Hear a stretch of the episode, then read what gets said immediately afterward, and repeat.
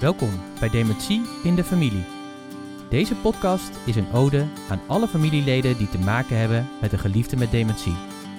Elke keer moet jij je aanpassen op zoveel vlakken en niveaus.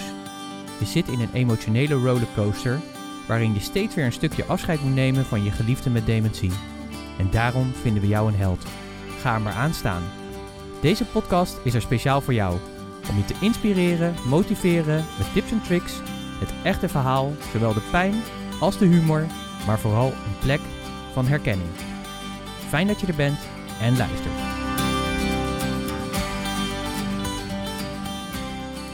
Welkom bij een nieuwe aflevering van de Dementie in de Familie podcast. Met deze keer als thema de eerste keer dat je vader je niet meer herkent. Welkom en fijn dat je weer luistert naar deze aflevering van de Dementie in de Familie podcast. En zoals je van ons gewend bent als je vaker luistert, beginnen we altijd met het dementiemoment van de week. En deze week is eigenlijk wel eens een keer fijn om te melden dat ik eigenlijk het dementiemoment vind dat het gewoon een lekkere week is. Een rustige week. Een week waarin eigenlijk alles een beetje voortkabbelt zoals het is. Als ik ook terugkijk in de dossiers van mijn vader en van mijn zus, ja, dan zie je natuurlijk wel het bekende gedrag, maar er zijn geen incidenten. Er was gewoon een lekkere, lekkere week. Een week waarin gewoon dingen gingen zoals ze hoorden te gaan. Gewoon een leven in een ja, verpleeghuis, in een verzorgingshuis, met leuke activiteiten, met een vader en een zus waar het goed mee gaat. En ondanks dat we natuurlijk weten dat het natuurlijk steeds minder gaat. En dat zien we ook. Ik ga vanmiddag weer met mijn moeder naar mijn zus toe. We merken ook gewoon dat zij best wel achteruit gaat. En mijn vader ook. Maar desondanks dat is het eigenlijk gewoon een rustige week. En dat is ook wel eens lekker. In deze aflevering gaan we het hebben over de eerste keer dat je geliefde met dementie je niet meer herkent. En dit is natuurlijk iets wat en dit is natuurlijk op het moment dat de diagnose dementie wordt uh, vastgesteld, is dit altijd een, ja, een item die in je hoofd meespeelt. Van ja, de aftakeling natuurlijk, je weet natuurlijk dat je een proces ingaat, je kan dat nog niet helemaal voorstellen wat dat precies allemaal is en inhoudt. Maar tegelijkertijd weet je ook dat de angst die het grootste is, is natuurlijk dat die herkenning weggaat. Dat jouw geliefde, met wie je, ja, van wie je zoveel houdt, van ja, die al zo lang in je leven is. Zeker als het je partner is. Als ik kijk naar mijn moeder, is mijn, en ze zijn 56 jaar getrouwd. Ze zijn al meer dan 60 jaar samen. Dan is dat natuurlijk super ingewikkeld op een moment dat A, sowieso dat traject van steeds verder achteruit gaan. Het afscheid nemen, het loslaten. Maar ook op een gegeven moment komt er natuurlijk een punt, althans dat is niet overal zo natuurlijk. En als dat niet zo is, dan kun je bijna zeggen gelukkig. Of vaak komt er een punt dat jouw geliefde je ineens niet meer herkent. En die eerste keer, ja, dat is altijd een heel raar uh, moment. En ook best wel ingewikkeld en moeilijk. Want dan zit je natuurlijk ook heel erg in de fase dat je denkt: oh shit, weet je, gaan we nu, gaat het nu gebeuren? Gaan we nu de fase in dat jouw geliefde in zijn of haar eigen wereld gaat terugtrekken? En dat is natuurlijk heel erg ingewikkeld, want dat gaat natuurlijk ook over identiteit. De relatie die je met elkaar hebt. En dat je weet dat, en dat is sowieso natuurlijk lastig, dat herinneringen steeds vager worden en steeds meer teruggaan naar vroeger.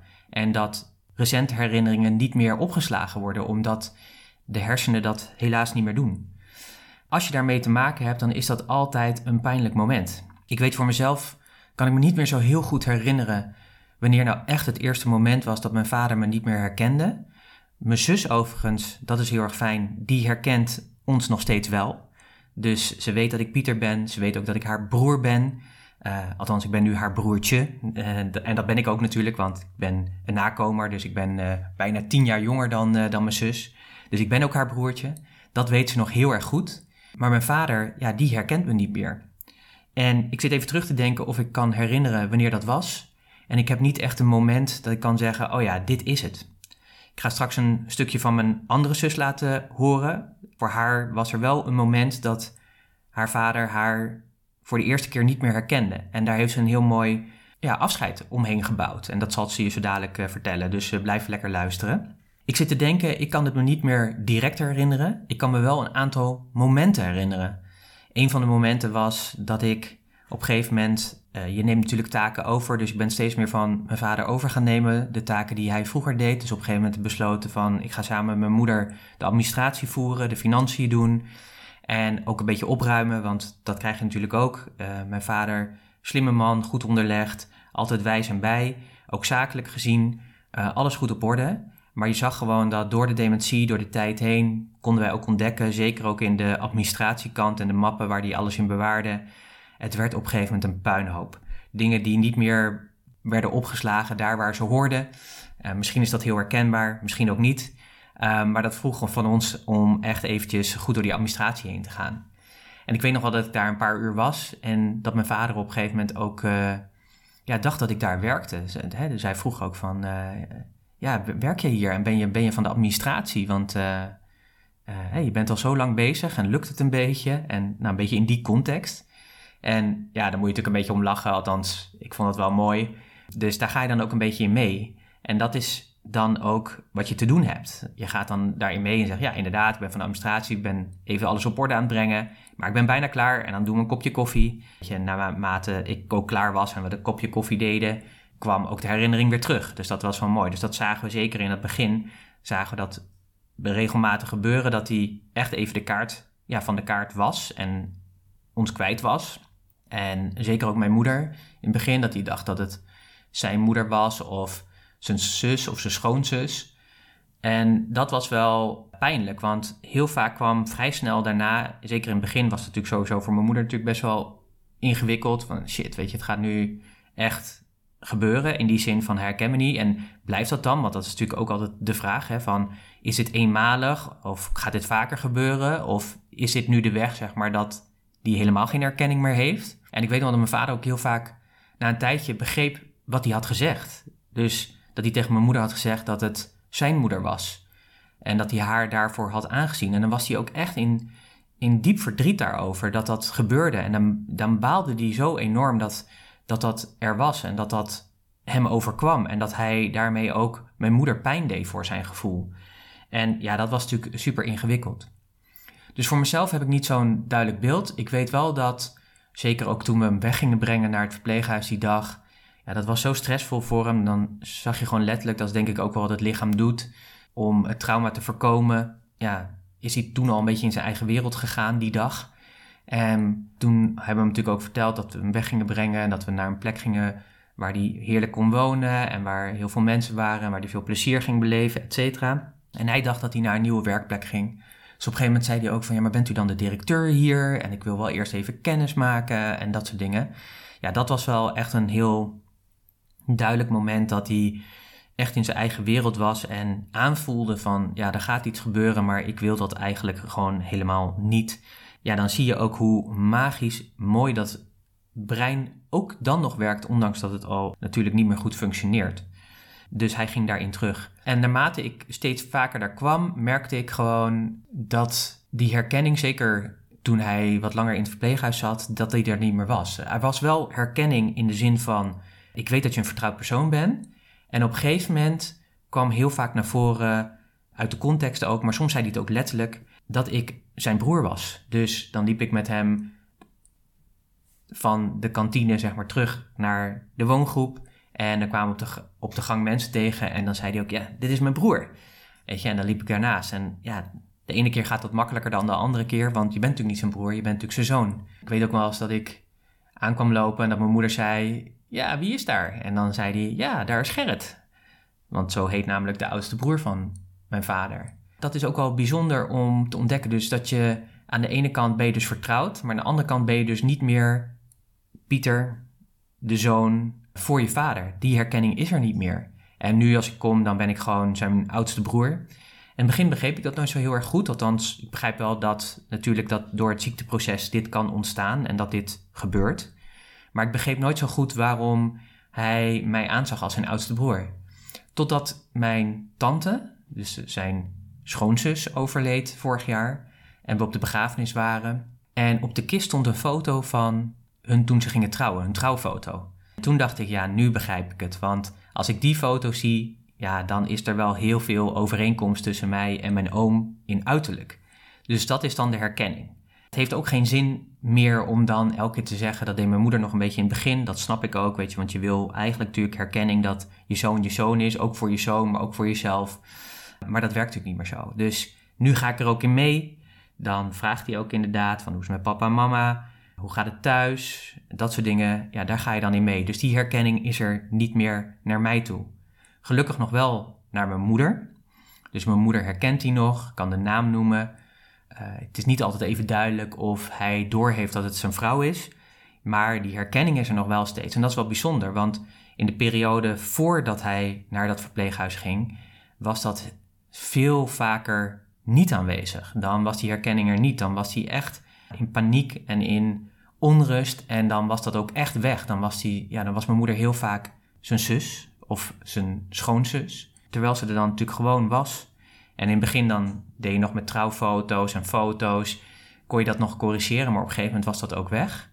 Maar het aparte was dat op een moment toen hij daar zat en een tijdje daar zat, dat dat weer terugkwam. Dat die herkenning weer terugkwam. Blijkbaar was ja, de spanning, de onrust, uh, die was weg, waardoor die erkenning er wel was. En zo heb je daarmee te dealen. Ik vind het, inmiddels lukt het me, maar ook niet altijd. Soms raakt het je ook wel heel diep als je binnenkomt. Ik was laatst ook een keertje weer, liep ik binnen en op die afdeling hebben ze een hele mooie oude pop staan of een pop in boerenkleding, in, in traditionele boerenkleding. En ja, dan kom je daar aanlopen en dan zie je je vader tegen die pop aanpraten. Ja, dat is wel echt ingewikkeld uh, om zo je vader te zien en dan te denken van ja, dit ben je. Maar ook dat je dus wel daar komt, je bent dus zijn zoon, maar voor hem ben je dat niet meer. Om dan toch die connectie te zoeken, om toch die verbinding te houden, zul je moeten meebewegen. En dat is een van de dingen die wij met een geliefde met dementie echt, echt, echt veel van ons wordt gevraagd, is om mee te bewegen. Er ook niet tegen in te gaan, want voor de ander is het niet duidelijk en geeft dat heel veel onrust. En ik weet nog wel een keer dat ik bij een Alzheimer café was, samen met mijn moeder en mijn vader, en dat er iemand was die allemaal stukjes schreef voor de krant over haar moeder. En dat ze ook zei van, ja, dan kwam je binnen en dan was ze de buurvrouw. Ja, dan ben je gewoon even de buurvrouw, dan heb je daarin mee te gaan. En dat deed ze dan ook. En door dat te doen, ja, dan was het ook wel weer vaak na een kwartiertje, twintig minuten, dat die buurvrouw weer uit haar hoofd ging en dat zij dan ook daadwerkelijk de dochter weer was. Dat meebewegen is gewoon, desalniettemin, het blijft gewoon ingewikkeld omdat het op zoveel niveaus raakt. Het raakt op alle vlakken, wat ik net ook al in deze hiervoor ook deelde, als het gaat over identiteit van jezelf in relatie tot je geliefde, ehm, alles wat je hebt meegemaakt en nog alles wat gaat komen.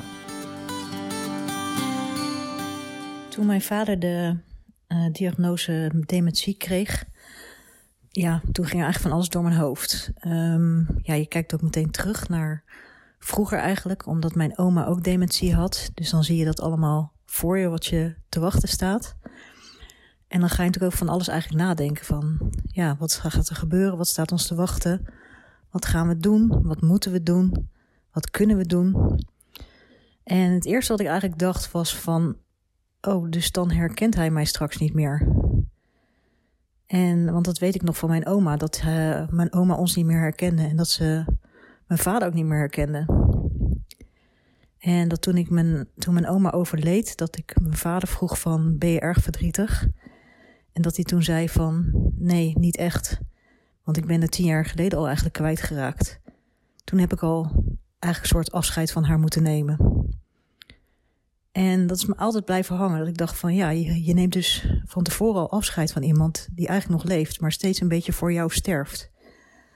En op een gegeven moment komt het moment dat hij je dus niet meer herkent. Dus dan, ja, dan sterft diegene eigenlijk echt voor jou. Dus dan moet je ook echt afscheid nemen. En hij, is er dan hij of zij is er dan nog wel fysiek. Maar ja, die band die je had, die heb je dan niet meer. En de relatie, de vertrouwde relatie, de liefdesrelatie ook niet meer. Ook al zal diegene je liefde nog wel voelen, maar niet meer in het verband waarvan het was. Dus ik heb dat altijd onthouden en gedacht van ja, hoe zal ik dat, wat, wat zal ik gaan doen? Of wat, hoe zal mij dat overkomen? Of hoe zal het op mij afkomen? Hoe zal ik dat ervaren als, als iemand mij niet meer herkent? Dus in eerste instantie dus nu mijn vader. En ja, ik weet dat het straks natuurlijk ook bij mijn zus gaat gebeuren. Um, ik had me voorgenomen om, als me dat zou gebeuren, zeg maar, toen ik van mijn vader wist, om er een soort ja, toch echt een moment van te maken. Dat ik een moment zou nemen ervoor dat ik dan daarop terug zou kunnen kijken en ook een echt een moment van afscheid zou nemen. En zo is het eigenlijk ook gebeurd. Want vorig jaar juni, toen uh, had mijn moeder een kleine ingreep. En toen heb ik een dagje op mijn vader gepast. Ja, zoals dat uh, toen ook heette. Hij kon niet goed meer alleen zijn, dus ik ben bij hem geweest. En uh, we hebben een gezellige dag gehad. We hebben nog een ijsje gegeten. En we hebben boodschappen gedaan samen. Ik weet niet dat, hij, dat hij het winkelwagentje vasthield. en dat we samen door de winkel gingen. En dat had hij ook al een tijd niet gedaan, want hij ging wel vaak mee boodschappen doen, maar dan bleef hij vaak in de auto. Maar ik had hem gewoon, ik had hem meegenomen. We hadden echt best wel lol gehad. En een boterhammetje gegeten. En op een gegeven moment, mijn vader sliep altijd smiddags. En nog steeds natuurlijk in het verzorgingshuis. En uh, ik legde hem op bed. Ik stopte hem echt heel lekker in. En uh, ik zeg, nou, uh, slaap lekker, pap. En toen keek hij me echt zo aan met vragende ogen. Zegt hij, um, um, je, was toch me, je bent toch mijn schoonzusje? Of ben je mijn zus? En toen dacht ik, hij herkent mij niet meer. Dit is het moment. Um, hij ging toen slapen en ja, ik was natuurlijk best wel verdrietig. Want het was de eerste keer dat ik meemaakte dat mijn vader me niet meer herkende als dochter. Hij was wel echt heel blij en dankbaar dat ik er was. En hij voelde mijn liefde, maar hij wist niet wie ik was. Um, toen zijn we smiddags nog, toen hij in bed kwam, zijn we een stukje gaan lopen. En toen ben ik op een bankje gaan zitten en naast hem gaan zitten. En um, toen heb ik ook echt bewust afscheid van hem genomen. En als ik dit vertel, dan word ik altijd wel weer emotioneel. Dus uh, het is ook echt een moment van afscheid geweest. Ik ben naast hem gaan zitten en ik heb gezegd: Pap, je herkent me niet meer als mijn dochter, als je, als je dochter. Maar ik wil je zeggen dat ik ontzettend veel van je hou. En dat ik ontzettend blij ben dat je zo'n lieve vader voor me geweest bent. En dat je dat altijd in mijn gedachten zal blijven. En dat ik van je zou blijven houden als een dochter en als iemand die jij misschien lief vindt. Maar ik wil je echt bedanken voor alles. En ik hou ontzettend veel van u. En ja, dat was eigenlijk gewoon het moment van afscheid. En het gekke is dat, ik word er nu wel weer emotioneel van, maar daarna ging het eigenlijk best wel, ben ik echt heel blij met dit moment. Ik ben echt blij dat ik dit gedaan heb, want het is voor mij een soort afsluitingsmoment geweest. Ik weet als ik hem later nog wel eens, nou ja, ik zie hem natuurlijk best wel vaak, maar als ik hem zag, dat hij dan wel zei, me aankeek van, uh, wie ben je? En uh, zeker in het begin, als hij nog een beetje, zeg maar, van die vlagen had, of die mensen wel of niet herkennen, dan zei ik van, ik ben je dochter. En dan zei hij, heb ik een dochter? En ik zeg, ja, je hebt een dochter. En dan werd hij zo blij. Het was echt zo, zo mooi om te zien. Ik heb een dochter, zei hij dan. Ik zeg, ja, je hebt er zelfs nog geen. Oh, echt? Weet je, nou, helemaal blij. En dan was van, ja, je hebt ook nog een zoon. Oh, ook nog een zoon. En vaak maakt hij dan wel zijn grapje achteraan. Zo van, uh, oeh, dat moet dan in een nacht gebeurd zijn. Weet je, altijd weer de humor. Maar ik vond eigenlijk altijd wel echt super mooi om te zien dat hij zo blij was als ik zei dat hij een dochter had. En iedereen zei van ja, vind je dat dan om mij heen? Die zei dan van, vind je dat dan niet heel pijnlijk hè? Dat hij eigenlijk het niet weet dat je dochter bent. Maar die blijheid die ik dan in zijn ogen zag van ik heb een dochter, dan dacht ik van ja, zo blij was hij dus eigenlijk toen ik geboren werd. En elke keer mag ik dat nu dus weer zien. Hoe, hoe blij hij is als ik er, ja, als ik weer in zijn leven ben, als het ware. Um, ja, nu is dat niet meer zo. En nu noemen we dat ook niet meer, omdat het ja, eigenlijk voor hem eigenlijk te pijnlijk is om, en te verwarrend als hij niet weet wie iemand is. Maar je merkt wel enorm dat hij de liefde ervaart. Dus de liefde ervaart als je er bent. En hij herkent ook wel iets in mij. En soms zegt hij van, kom je uit Oosterhout, waar, ik dan, uh, waar hij dan vroeger vandaan komt. Uh, dus dan vraagt hij een beetje vragend van waar kom je vandaan, wie ben je eigenlijk? Maar je ziet wel altijd in zijn ogen die liefde en de herkenning. En ook als, hij, uh, ja, als we elkaar uh, knuffelen. Um, ja, ik doe dat dan uh, met een FP2-masker, omdat ik zelf risicogroep ben en sowieso ook wat voorzichtig met mijn vader wil zijn. Maar ja, dan voel ik gewoon door dat masker heen die warmte en die liefde. En dat hij toch op een of andere manier van me houdt, ook al weet hij niet meer dat ik zijn dochter ben. Dus, maar ja, eigenlijk dat ene moment dat, dat ja, daar kijk ik toch eigenlijk, het, ik werd ook wel heel emotioneel zoals je net merkte, en, maar ik kijk er echt heel mooi op terug, want sindsdien, um, ja, zo gek. Ik voel ook echt, ja, het wel gek, ik word wel emotioneel, dus misschien zou je zeggen, je voelt die pijn niet meer, maar als je naar het moment gaat, voel je die pijn wel. Maar als je zeg maar bij hem bent, heb ik dus niet meer die pijn dat hij mij als dochter niet meer herkent Omdat ik toch echt een, echt een heel mooi afsluitmoment gemaakt heb en echt een soort afscheid van hem genomen heb. En daar, ja, daar ben ik ontzettend dankbaar voor. Fijn dat je weer geluisterd hebt naar een aflevering van de Dementie in de Familie podcast. Mocht je anderen in je omgeving kennen die ook te maken hebben met een geliefde met dementie, dan van harte uitgenodigd om deze podcast door te sturen of hen hierop te wijzen. Heb je een vraag aan ons of zou je graag een keer een thema, dit thema ging over de eerste keer dat je geliefde je niet meer herkent, uh, behandeld zien worden in deze podcast? Dan kan dat. Ga daarvoor naar de website dementieindefamilie.nl. Daar heb je een contactformulier en als je die invult, dan krijgen wij die binnen. Vind ik altijd leuk. Dus toch dankjewel voor alle mensen die dat ooit een keer gedaan hebben of onlangs nog gedaan hebben. We zijn daar ook heel erg blij mee, want dat geeft ook ons input om de podcast weer verder vorm te geven. Want we maken deze podcast natuurlijk voor jou, maar we maken hem natuurlijk ook heel graag samen met jou. Dus van harte uitgenodigd uh, om dat uh, te doen. Je kunt het podcastkanaal ook uh, volgen. Dat kun je doen in allerlei verschillende programma's, zoals Spotify of Apple Podcasts. Die de app zitten vaak op je telefoon.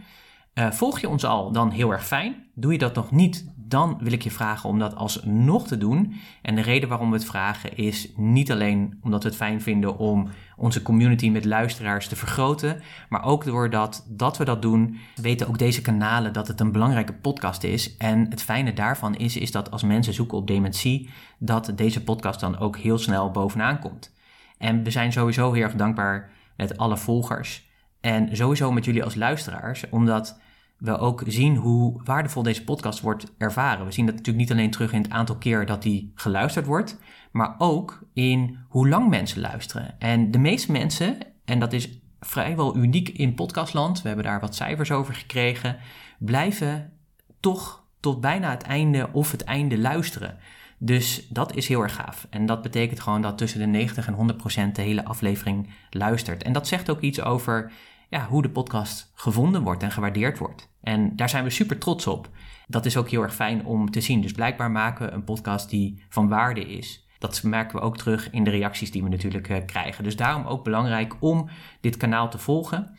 Volg je ons nog niet? Pak dan even je telefoon. Als je op Spotify zit, ga dan naar de Spotify-app. Zoek de Dementie in de Familie podcast op. Onder het plaatje kun je op volgen klikken. En dan volg je het podcastkanaal. En als je dat gedaan hebt, dan zit er een tandwieltje en naast dat tandwieltje zitten drie puntjes. Een beetje rechts daarvan. Als je daarop klikt, dan kun je ook de show beoordelen. En als je dat wil doen met vijf sterren, dan heel erg dankjewel. Want die sterren die zorgen er ook voor dat die podcast weer als waardevol wordt beschouwd. Mocht je deze podcast liever luisteren via de Apple Podcast app, dan kan dat natuurlijk ook. Pak dan je iPhone in dit geval. Ga naar de Apple Podcast app. Ga dan naar de Dementie in de Familie podcast. Rechtsboven zit een plusje. Als je die aanklikt, dan wordt dat een vinkje en dan volg je dus ook automatisch het kanaal. Als je dat gedaan hebt, dan scroll je wat naar beneden. Ik denk een aflevering of 5, 6 en dan heb je de trailer van deze show. Dus eigenlijk het begin, waar we kort uitleggen waar deze show en deze podcast over gaat. En daaronder staat show beoordelen en recenseren. En daar kun je ook weer 5 sterren geven. En ik wil je vragen om dat ook weer te doen. Uh, want ook voor de podcast-app van Apple is het belangrijk dat die show goed gereed wordt, zodat ook weer hij als belangrijk wordt beschouwd en dat veel mensen ook weer daarnaar kunnen luisteren. Dus als je dat wil doen, alvast bedankt. En wil je recensie schrijven, natuurlijk ook van harte uitgenodigd, want we weten inmiddels ook hoe belangrijk het is dat jullie aangeven hoe je deze podcast ervaart. Mocht dit nou wat te veel informatie voor je zijn of wat te ingewikkeld overkomen met al die apps en dat soort dingen, maar wil je toch een recensie achterlaten, dan kan dat ook natuurlijk.